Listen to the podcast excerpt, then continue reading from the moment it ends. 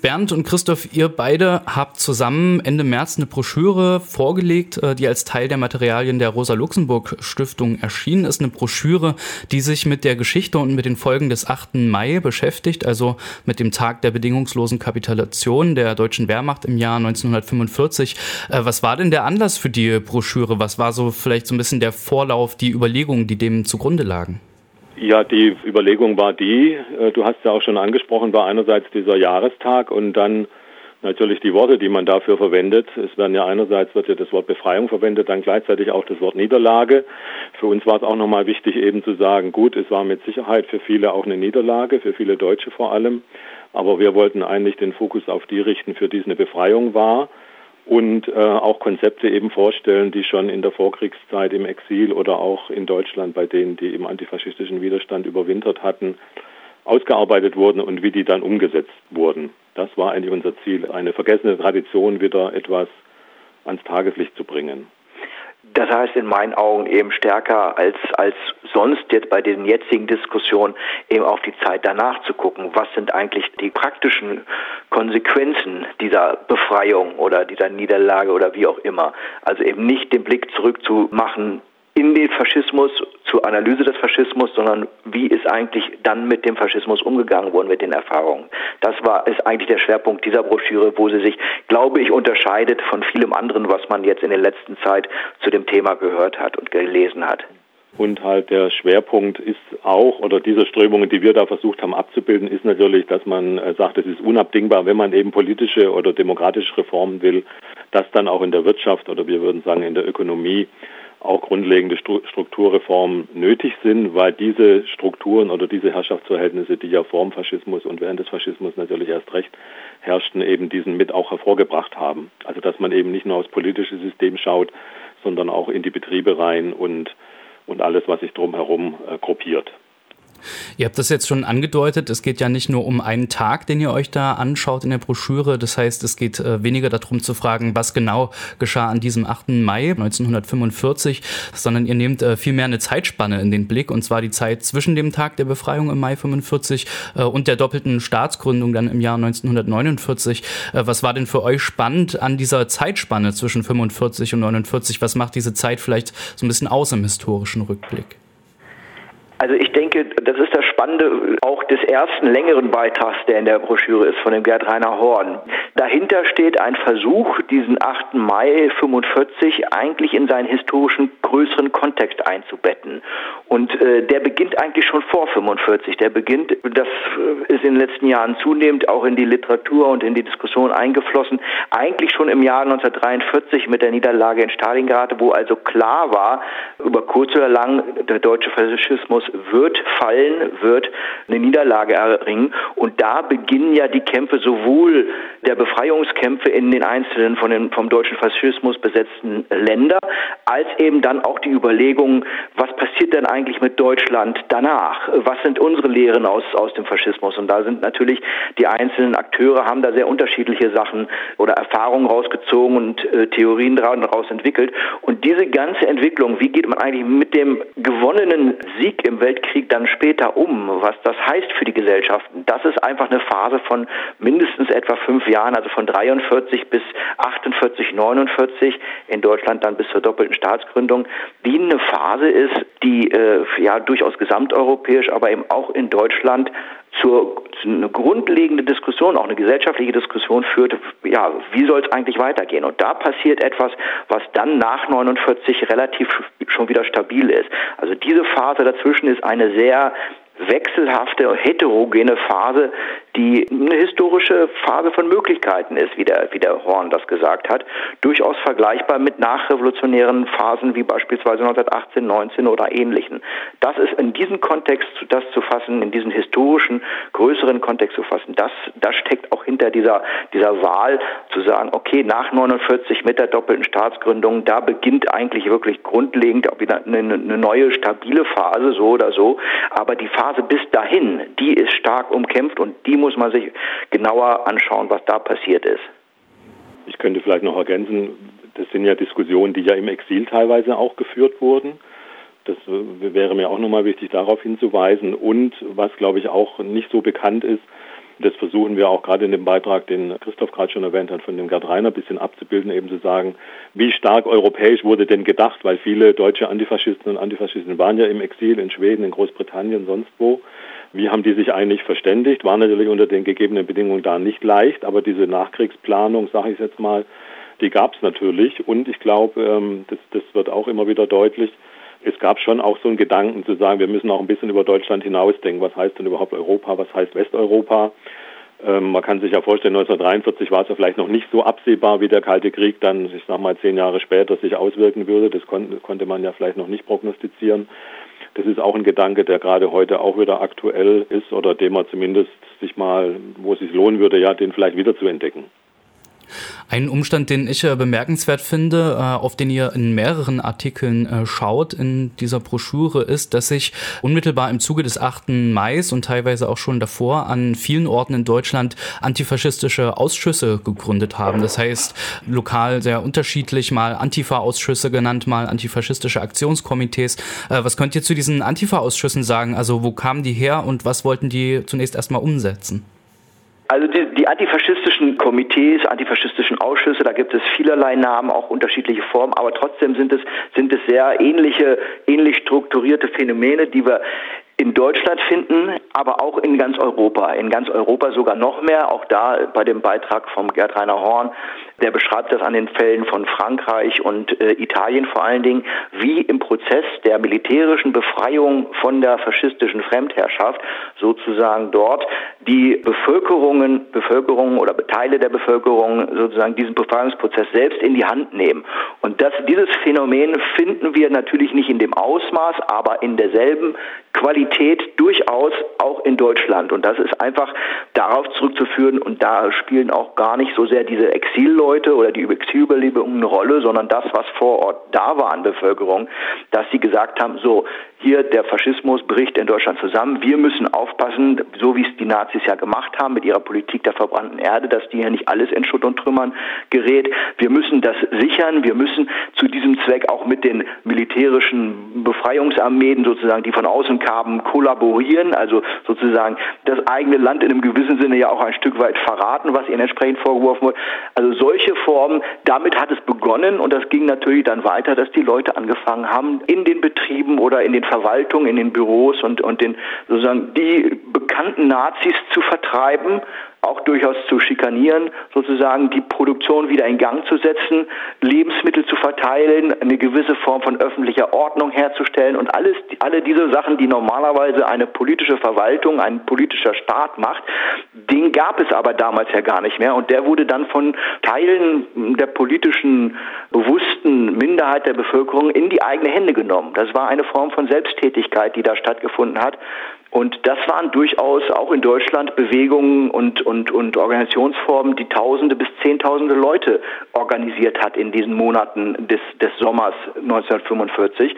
Und das waren einfach solche, solche Formen der Selbstorganisation, die äh, an die Stelle des zusammenstürzenden faschistischen Staats kommen und die dann aber äh, nach einigen Monaten stückweise immer stärker sozusagen aufgelöst und transformiert wurden durch die dann herrschende neue Besatzungsmacht, eben dann der Briten, der Amerikaner, später dann auch der Franzosen entsprechend. Ne? Also das sind einfach Organe der Selbsttätigkeit, die eben insofern besonders sind, weil sie sich nicht auf nur auf die Politik beschränken oder nur auf die Ökonomie, weil sie alle das alltägliche Leben in die eigene Hand nehmen. Und das ist natürlich das Spannende bei diesen Antifa-Ausschüssen, diese Art von Politik, die dahinter steckt das ist eine, eine, eine sehr originäre Sache, die man auch in Deutschland findet, die man aber in ganz Europa damals findet. Und die eben auch eine, eine, eine sozialrevolutionäre Dynamik in Gang setzen. Also diese, diese sich antifaschistisch verstehenden Leute waren eben sehr stark eben auch antikapitalistisch geprägt, weil sie aus den Traditionen der alten Arbeiterbewegung kamen. Und die dann eben daraus die Konsequenz gezogen haben, wir müssen nicht nur den Faschismus als Faschismus bekämpfen, sondern wir müssen, wie das Bernd vorhin schon gesagt hat, die Grundlagen, die, auch die ökonomischen, gesellschaftlichen gesellschaftlichen Grundlagen sozusagen mit in Frage stellen und mit neu organisieren. Das ist das Besondere bei diesen antifaschistischen Ausschüssen. Und ich glaube, eine Schlussfolgerung, die auch aus dem gemeinsamen Erleiden sozusagen oder dem Verfolgtwerden im, im Nationalsozialismus war, war natürlich erstmal zu sagen, okay, wir stellen auch die Spaltungen und die Abspaltungen, die ja die Weimarer Republik auch sehr stark geprägt haben in der Arbeiterbewegung, die stellen wir jetzt erstmal zurück. Es gab auch äh, Initiativen für eine, für eine Einheitspartei. Ja, ich meine, das ist ja auch kein Zufall, dass sich die SED dann später irgendwie Sozialistische Einheitspartei genannt hat. Also das wurde versucht erstmal zurückzustellen aus der Not heraus, einerseits, so wie es Christoph gerade umschrieben hat, aber natürlich auch, auch, auch aus der Überzeugung raus, wir müssen nicht nur die Not hier lindern, sondern wir wollen ja auch politisch und ökonomisch etwas gestalten oder etwas umgestalten. Und die Prägung war natürlich schon sehr stark noch von der Weimarer Zeit herkommend. Ich glaube, das wird manchmal auch so ein bisschen unterschätzt, weil natürlich die politische Kultur, es gab ja sozusagen einen zwölfjährigen Bruch, äh, die war natürlich stark noch von diesem, äh, von diesem Zeitraum der ersten deutschen Demokratie, wenn man es mal so nennen will, äh, geprägt von 1918 bis 1933. Da wollte man eben auch Schlussfolgerungen draus ziehen und vielleicht nicht wieder, zumindest in der Anfangszeit direkt nach dem Krieg, dieselben Fehler wieder machen.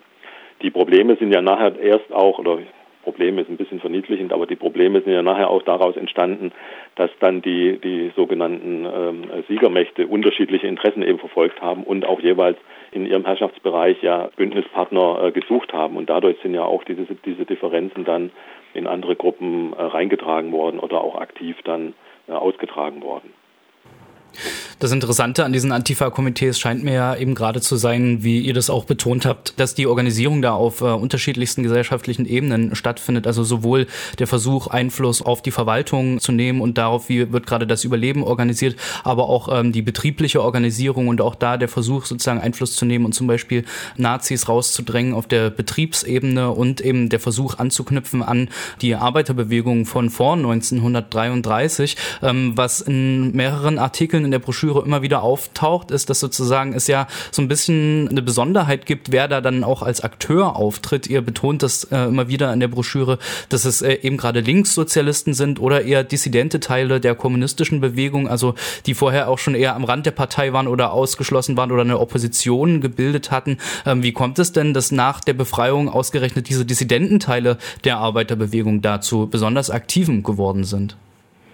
Ich glaube, das ist ein Stück weit ein Problem dessen, was sichtbar ist. Also sozusagen, ich glaube gar nicht so sehr, dass diese Leute speziell eine besondere Aktivität entfaltet haben, sondern einfach, weil natürlich der Gesamtkreis der politisch aktiven oder politisch bewussten Leute durch den Faschismus stark dezimiert war sozusagen haben natürlich solche kleineren Gruppen oder Minderheiten dann auch eine größere Rolle gespielt. Also zum Teil ist das einfach der Eindruck, den wir bekommen, aber wenn wir genauer hingucken, sind es, sind es von, der, von, der, von der Quantität durchaus vergleichbar zu früher. Nur eben war das Gesamtfeld der, der Leute, die politisch agiert haben, kleiner. Und da spielen natürlich solche Leute eine Rolle. Und sie wurden natürlich mehr auch toleriert. Also es war wirklich so, wie, wie Bernd das ja gesagt hat, dass gerade in so frühen Organisationsformen und Aktionskomitees man gesagt hat, okay, wir machen, wir haben hier KPDler, alte KPDler, wir haben hier alte Sozialdemokraten, wir haben hier alte Linkssozialisten, meinetwegen aus der Sozialistischen Arbeiterpartei. Und dann machen wir ein Komitee, da sind von jedem wird dann automatisch drei reingewählt. Das heißt, obwohl die ja gar nicht so viel jeweils entsprechende Anhängerzahlen haben, aber durch diese paritätische Besetzung solcher Komitees spielen natürlich dann die einzelnen Strömungen eine größere Rolle. Und so kommt das natürlich, dass dieser Eindruck entsteht und natürlich auf der anderen Seite auch dadurch, dass diese Leute in der Regel radikaler waren. Ne, also das darf man ja auch nicht vergessen, wenn man uns genau guckt. Wir haben eigentlich Sozialdemokraten 45 gedacht, wir haben die Kommunisten politisch gedacht und wir haben diese Leute politisch gedacht. Da gibt es ja durchaus Unterschiede und äh, da muss man schon sagen, dass die Linkssozialisten oder dissidente Kommunisten sehr viel weitergehender waren. Die Kommunisten haben ja sehr gebremst, die, die Parteiführungen haben ja sehr gebremst, was die Radikalisierung dieser Bewegung angeht. Bei den Sozialdemokraten Demokraten ist es sehr ambivalent gewesen. Die waren programmatisch viel radikaler, aber waren praktisch nicht so radikal. Also da ist, da muss man immer genau hingucken, wer da eigentlich agiert. Aber du hast insofern recht, das Besondere, auch hier wieder der Zusammenhang, es ist eindeutig, dass es überwiegend eben alte Kader aus der alten Arbeiterbewegung waren, aus den unterschiedlichsten Strömungen. Und das war eben das Neue, dass sie in, in, für eine gewisse Phase eben auch relativ gleichberechtigt nun zusammengearbeitet haben, für mehrere Monate in den ersten Jahren, vielleicht kann man das sogar sagen. Das beginnt erst nachher wieder dieser Differenzierungsprozess und dieser innere Repressionsprozess. Und so spielen natürlich dann auch solche Leute eine besondere Rolle in dieser Zeit. Das würde ich äh, so einschätzen. Und ich glaube, die, ich könnte das vielleicht noch ergänzen. Ich, ich äh, lebe ja in Bremen. Da war es zum Beispiel so, dass zwei Senatoren beziehungsweise zwei Senatorinnen, würde man heute sagen, äh, von der KPD waren. Aber meines Wissens, wenn ich mich jetzt recht erinnere, beide auch aus diesen Zwischengruppen kamen. Und ich glaube schon, dass die einfach auch zwischen den verschiedenen Milieus auch vermitteln konnten. Die hatten auch schon mal einen Parteiwechsel vielleicht äh, hinter sich, wurden ausgeschlossen, sind ausgetreten. Und das ist so zumindest mein Eindruck äh, immer gewesen, dass die eben auch zwischen den verschiedenen Strömungen auch besser vermitteln konnten einerseits und vielleicht auch bei der jeweils anderen Strömung gegebenenfalls dann auch akzeptiert wurden und dadurch auch eine herausgehobene Position dann bekamen. Und im Grunde dieser, dieser Rollback nennen wir das ja in der Broschüre, der ja dann zum Ende des Zeitraums, den wir uns da angucken, einsetzt, hängt natürlich viel mit der Außenpolitik auch dann zusammen oder wo eben auch dann die KPD sich wieder ja mehr auf die Außenpolitik der Sowjetunion bezieht und dann auch auf äh, Widerstand oder auch auf Desinteresse und, und vor allem auch Ablehnung halt stößt. Und dann sind auch diese, diese Koalitionen, die es da auf Landesebene oder, auf, oder auch in Kommunalverwaltungen gibt, die sind ja dann relativ schnell eigentlich erledigt. Und auch die Wahlergebnisse der KPD, wenn man sich die jetzt nochmal anguckt, die sind ja Anfang der 50er auch schon so viel geringer als noch ein paar Jahre vorher. 56 wird ja dann die KPD eh verboten. Und dann ist dieser Zyklus auch so ein bisschen an, äh, an ein Ende gekommen.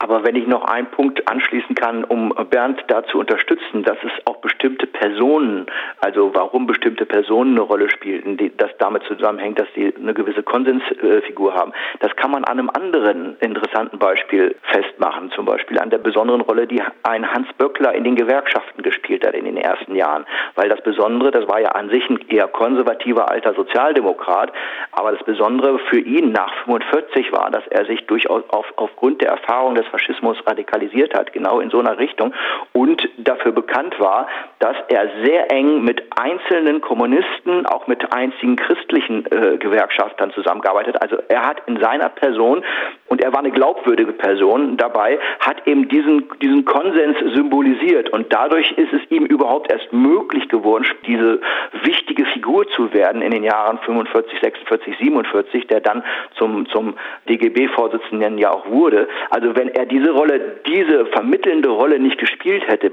in den Gewerkschaften, parteiübergreifend Strömung, dann wäre er gar nicht so bedeutend geworden. Also da spielt das sozusagen indirekt wieder eine ganz zentrale Rolle, was man sich heute eben nicht mehr so richtig vorstellen kann, weil auch ein Hans Böckler ja eher so einen konservativen Eindruck gemacht hat auf uns Nachgeborene. Aber das stimmt gar nicht für diese Zeit, sondern er schafft, hat das wirklich geschafft, verschiedene Strömungsleute an sich zu binden und an seine Politik. Und die war entsprechend breiter angelegt. Neben dieser Organisierung in den Antifa-Komitees können wir sehen, dass es zwischen 45 und 49 ja eine große Streikbewegung auch gegeben hat. Und ich muss sagen, das ist ein Umstand, äh, der mir lange Zeit auch nicht bekannt gewesen ist. Also das kommt in so ähm, typischen Geschichtsbildern oft überhaupt gar nicht vor, dass eben nach 1945 immer wieder so Streikwellen aufbrechen. Das sind ja einerseits Streiks, die sich äh, gegen eine schlechte Versorgungslage in dieser Zeit richten, ähm, auch sozusagen gegen Mangel an Nahrungsmitteln was ja aber vielleicht viel erstaunlicher ist, ist, dass es sehr oft auch politische Streiks gewesen sind, also Streiks, die sich für eine konsequente Entnazifizierung auch in den Betrieben einsetzen, in der Verwaltung, in der Politik, äh, Streiks, die Betriebsdemokratie und Sozialisierung gefordert haben. Ähm, was sind das denn für Faktoren, die zu dieser Streikdynamik geführt haben? Allen Dingen natürlich die Erfahrung mit der Besatzungsmacht oder mit den Besatzungsmächten, mit der Tatsache, dass bei Kriegsende ja noch das alltägliche Leben, abgesehen davon, dass alles zerstört war, aber noch vergleichsweise, also im Vergleich zu anderen Ländern, noch relativ gut lief. Die Leute waren noch entsprechend versorgt. Das war natürlich das faschistische Herrschaftsmodell. Und das Phänomen ist nun, dass die, dass die Besetzungsmächte es aus welchen Gründen auch immer in den nächsten Jahren, in Monaten und Jahren nicht hinbekommen haben, dieses Kriegselend wirklich zu überwinden. Und äh, das wurde immer schlimmer. Schon der erste Winter von 45 auf 46 war hart, aber vor allen Dingen der dann zweite Winter von 46 auf 47, der gilt als sogenannter Hungerwinter, der in ganz Europa Zehntausende von Menschen oder noch mehr hingerafft hat, einfach aufgrund der Bedingungen und weil die Ökonomie nach diesem Krieg in Gesamteuropa nicht wieder am Laufen war. Das heißt, das Elend wurde immer schlimmer nach Kriegsende. Und darauf haben natürlich die Leute reagiert. Sie mussten Sie haben natürlich dann von ihren äh, Besatzungsherren Herren sozusagen mehr gefordert äh, und haben, waren dann konfrontiert damit, dass zum Teil eben auch ihre eigenen Organisationen, Gewerkschaften oder Betriebsräte nur bedingt Einfluss hatten und daraus entwickelte sich eine relativ zum teilweise autonome Dynamik des Protestes und, und des Streiks, der aber, wie das eben typisch, wie du schon gesagt hast, für diese Zeit war, immer politisches und ökonomisch gemischt hat, weil das konnte man zu der Zeit damals nicht trennen. Und daraus entstand eine sehr heterogene, sehr wellenmäßige äh, Streik- und Protestbewegung, die in der Tat in den, in den Jahrzehnten später immer wieder sehr stark äh, und erfolgreich verdrängt wurde, weil, weil sie natürlich dem Bild bis ein Stück weit widerspricht, was wir von dieser Nachkriegszeit der Befreiung haben, weil es zeigte sich eben, dass diese Befreiung eben auch ihre Schattenseiten hatte in den, in den Jahren danach. Daraus speist sich diese Streik- und Protestbewegung, denke ich. Interessant ist zu sehen, dass äh, ja oftmals Frauen an der Spitze von wilden Streikbewegungen standen, äh, dass es Frauen waren, die zuerst losgegangen sind, um Fabrik- oder Schachteingänge zu blockieren und ihre Männer zum Streik aufzufordern. Und das ist nicht nur in Deutschland so, dass, sondern das ist ja auch äh, überall im Nachkriegseuropa zu beobachten als Phänomen. Oft sind die Frauen allerdings auch mit den Gewerkschaftsführungen aneinander geraten und sie sind reglementiert worden. Gisela Notz hat in äh, eurer Broschüre einen Text darüber geschrieben, wie eben nach 45 sozusagen eine proletarische Frauenbewegung auch wieder versucht äh, anzuknüpfen an das, was vorher da gewesen ist und auch aber auch an ihre Grenzen gerät. Vielleicht das auch an euch gefragt, was waren denn die Schwierigkeiten, äh, mit denen nach 45 die proletarische Frauenbewegung zu tun hatte? Ich, glaube, der, das, das, Hauptproblem war das, was wir gerade schon gestreift haben, war eben auch die Versorgungslage. Und da waren natürlich die Frauen aufgrund der geschlechtsspezifischen Zuweisungen erstmal ähm, waren ja die, die, ein, die zum Markt gegangen sind, die einkaufen gegangen sind, die die Lebensmittelscheine verwaltet und gegebenenfalls äh, ausgegeben haben, die standen dann eben, man nennt es ja auch Brotrevolten, ja, würde man heute vielleicht sagen. Da waren die einfach die, die da am ersten auch erstmal davon äh, betroffen waren. Und ich glaube, man kann das nur in dem Hintergrund auch richtig einordnen, wenn man sagt, ja, Frauen wurden ja in der Kriegswirtschaft äh, während des NS wurden die ja stark beansprucht, was ja auch eine Ambivalenz hat. Das ist ja auch eine Gestaltungsmacht zu sagen, okay, ich werde gebraucht. Die Produktion hängt auch von mir ab das war natürlich auch ein gewisser Stolz oder eine Erfahrung, die diese Frauen ja auch mitbrachten in die Nachkriegszeit und die dann einfach gesagt haben, okay, jetzt lassen wir uns das A hier nicht gefallen und B, wir lassen uns auch, auch nicht wieder einfach so leicht äh, zurückdrängen. Was ja, was ja bekannter ist oder was besser untersucht ist, ist ja mehr die politische Ebene. Das ist ja das, was Gisela Notz auch in ihrem äh, Beitrag macht, also Frauen in der SPD oder eben in Gründungen, äh, Arbeiterwohlfahrt und, und, und. Aber ich glaube, soweit ich es zumindest überblicken kann, ist die, die Rolle, die jetzt Frauen in diesen Streiks gespielt haben oder in diesen ökonomischen Kämpfen, ist noch nicht so gut erforscht wie jetzt zum Beispiel die Rolle äh, Frauen und das Grundgesetz. Das ist ja immer so ein, so ein Paradebeispiel. Die vier sind es, glaube ich, Frauen, die am Grundgesetz für Westdeutschland jetzt in dem Fall mitgearbeitet haben. Das ist ja viel besser erforscht. Für das heutige Ostdeutschland oder die spätere DDR müsste man sicher nochmal separat äh, schauen, ob da die Beteiligung von Frauen gegebenenfalls noch stärker war das könnte ich jetzt so aus dem Stegreif nicht sagen. Ich weiß nicht, ob Christoph das vielleicht ein bisschen besser weiß. Nee, im Allgemeinen, natürlich, so wie du das gesagt hast, waren sie entsprechend mit dabei und aufgrund bestimmter Strukturfragen natürlich besonders mit dabei. Aber im Allgemeinen, im Vergleich zum Beispiel zu nach dem Ersten Weltkrieg, spielten sie allgemein schon eine deutlich geringere Rolle, zumindest in Deutschland, weil da natürlich einfach die, auch dieses faschistisch-patriarchale Familienbild so eine zentrale Rolle spielte.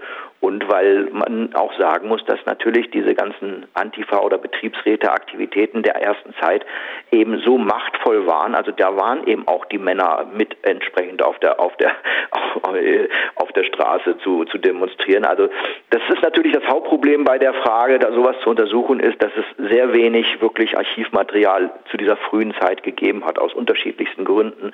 Also da muss man, da muss man sehr viel bohren und sehr viel suchen, um da entsprechend gutes Material zu finden. Aber im Allgemeinen, sie waren präsent, aber sie spielten nicht so eine treibende Rolle, zum Beispiel wie nach dem Ersten Weltkrieg in, in der Phase dann. Ne?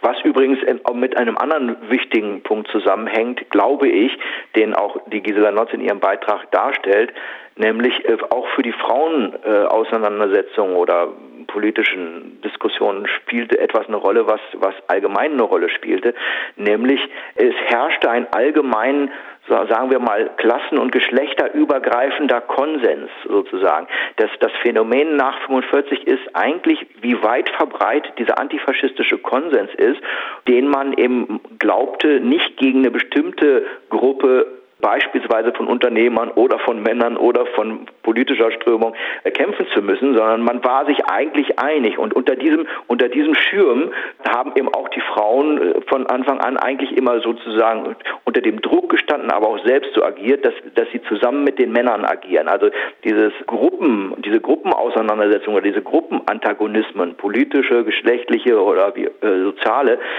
das war eben in diesen ersten ein, zwei Jahren, spielte kaum eine Rolle, weil man, weil man sich im Allgemeinen einig war und auch so ein, so ein, so ein allgemein humanistischer Impetus herrschte, sondern die kam erst dann mit der Zeit mit 47, 48 wieder rein, wo man merkte, aha, es gibt doch noch Unternehmer in den Betrieben, mit denen man umgehen muss. Es gibt doch noch unterschiedliche Parteiströmungen, die andere Interessen haben. Es gibt doch eben noch Männer oder Altfaschisten, die weiterhin eine Rolle spielen. Erst da kam dann diese, dieser Antagonismus äh, sozusagen rein. Und ich glaube, das spielt auch, das spielt bei den Frauen eine Rolle, das spielt aber eben auch bei den Antifas, bei den Betriebsräten, auch bei den Gewerkschaften schon eine große Rolle, dass das in den ersten ein, zwei Jahren eigentlich alles unter so einem, so einem humanistischen Dach äh, stattgefunden hat, der eben Unterschiede nicht sehr gefördert hat. Ich finde, das Interessante an eurer Broschüre ist, dass ihr aufzeigt, es entsteht mit dem 8. Mai 1945 eine Situation, in der auf einmal viel aufbricht und in der viel möglich zu sein scheint. Also es gibt diese Antifa-Komitees, es, es, gibt insgesamt eine Linksbewegung. Ähm, Christoph, du hast jetzt den antifaschistischen Konsens äh, angesprochen. Man kann auch sehen, die Sozialdemokratie rückt mehr nach links. Ähm, selbst die CDU vertritt zum Teil antikapitalistische Positionen. Äh, es gibt diese Streikbewegung. Äh, es gibt auch Alliierte, die zunächst erstmal mit liberalen linken Kräften durchaus auch zusammenarbeiten. Aber es scheint ja dann so zu sein, dass dieser Aufbruch dann wieder abgebrochen wird und das auch eine Bewegung ist, äh, an die später nicht ohne weiteres angeknüpft werden konnte. Was waren denn die Faktoren, die dieses Möglichkeitsfenster dann doch wieder zugemacht haben? Zu den Faktoren können wir vielleicht gleich noch kommen. Ich glaube, was uns wichtig war, äh, als wir diese Broschüre gemacht haben, war natürlich zu zeigen, okay, es gab verschiedene Vorstellungen, es gab Alternativen, es gab Konzepte, es gab ja auch eine Praxis, über die wir jetzt schon gesprochen haben in dem Interview, die ja möglich waren, die, die vorgedacht wurden, die teilweise umgesetzt wurden. Äh, dass es dann abgebrochen ist, ist ja unzweifelhaft. Dazu kommen wir vielleicht auch gleich noch. Aber das ist ja, wenn man jetzt sagt, was kann man aus der Geschichte lernen, wie, wie, wie kann emanzipatorischer Umgang mit Geschichte sein, ist das ja immer auch ein Hinweis für heute eben zu sagen, nee, es war eben nicht vorbestimmt, was passieren sollte, sondern es war umkämpft. Und das ist ja eine Lehre, könnte man jetzt sagen, die man für heute ja auch zieht, dass man sagt, jawohl, gesellschaftliche Entwicklung ist sehr wohl gestaltbar, sie ist auch umstritten, ähm, ist Produkt politischer Kämpfe und das ist ja sozusagen auch die, die Botschaft, die wir heute dann propagieren wollten, zu sagen, okay, man muss eben nicht alles hinnehmen, man kann sich wehren, man kann auch was tun und man kann auch sich selbst organisieren. Ja. Und bei den Faktoren, ich glaube, der stärkste, zumindest meiner Wahrnehmung, äh, ist natürlich der beginnende oder auch schon sich bei Kriegsende schon abzeichnende Ost-West-Konflikt. Ja. Also ähm, Sowjetunion, USA hauptsächlich der sich dann ja in, äh, in Deutschland auch ja, ausprägt, der ja zu, zu, zu Staatsgründungen, Währungsreform und, und, und irgendwie führt.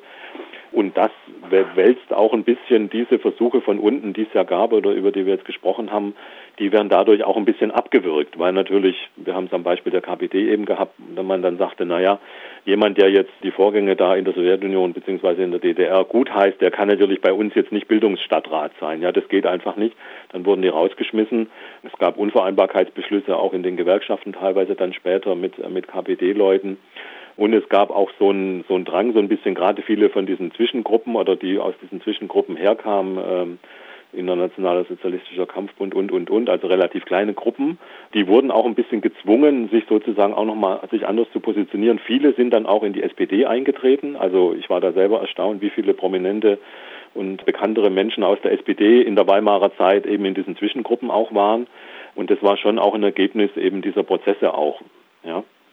Sicherlich ist das natürlich der aufkommende Kalte Krieg, äh, wo man aber auch ein bisschen aufpassen muss, der natürlich in einem gewissen Sinne auch schon immer im, im Antagonismus dieser, dieser großen Systeme, die dann den Krieg gewonnen haben, also vor allen Dingen die USA und die UdSSR natürlich auch angelegt war, aber eben auch nie wirklich, wirklich eine, eine zentrale Rolle spielen, sondern erst in den Jahren 47, 48 wirklich, wirklich zu einem politischen Faktor wurden, vorher eben nicht. Also und dieser, dieser äh, aufkommende Kalte Krieg hat natürlich ganz viel zerstört an dem was wir so versucht haben eben aufzuzeigen.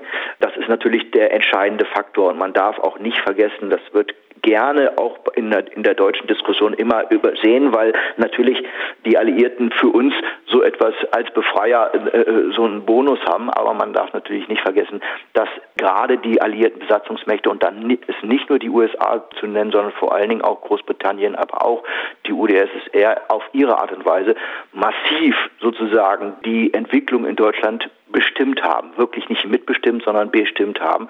Das ist natürlich der eine Punkt, aber allgemeiner, es gibt eben noch einen anderen Punkt, den ich finde den man da thematisieren muss, stärker thematisieren muss als, als sonst, ist nochmal auf den Punkt zurückgekommen, Kriegsende 45, hier war eine Gesellschaft komplett zusammengebrochen in seiner Funktion, in seinem Alltag. Und das bezieht sich nicht nur auf Deutschland, sondern bezieht sich eigentlich auf ganz Europa. Und man kann Gesellschaften nicht, das erleben wir ja gerade, auf Dauer stillstellen. Du musst sozusagen ein Funktionieren wiederherstellen.